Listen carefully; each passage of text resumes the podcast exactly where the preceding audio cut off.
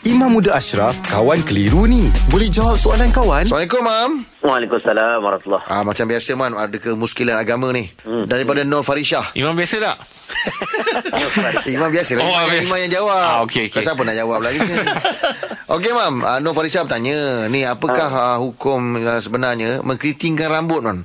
Ada setengah pendapat kata, uh, jika berbuat demikian adalah berdosa jika memakai tudung di kepala. Ah, apa jawapannya, Mam? Sebenarnya tidak ada masalah untuk perempuan mengkeritingkan rambut. Dia tidak termasuk dalam uh, la tabdila li khalqillah. Dia tidak termasuk dalam larangan Tuhan yang mengatakan tak boleh uh, ubah ciptaan. Kan ada larangan kan Tuhan untuk kita ni ubah diri kita ini mm-hmm. uh, daripada bentuk asal kepada bentuk yang lain. Rambut tidak termasuk Ha, dalam larangan hadis yang menyebut tak boleh sambung rambut. Tak boleh kita ini apa?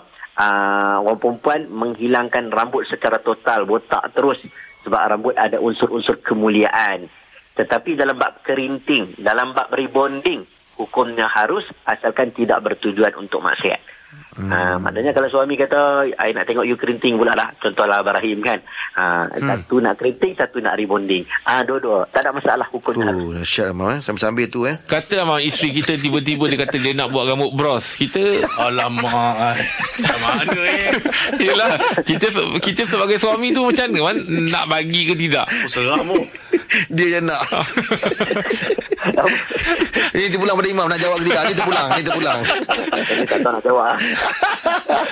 Kau Sebab ni- botak memang tak boleh mam kan. Ha. Ha.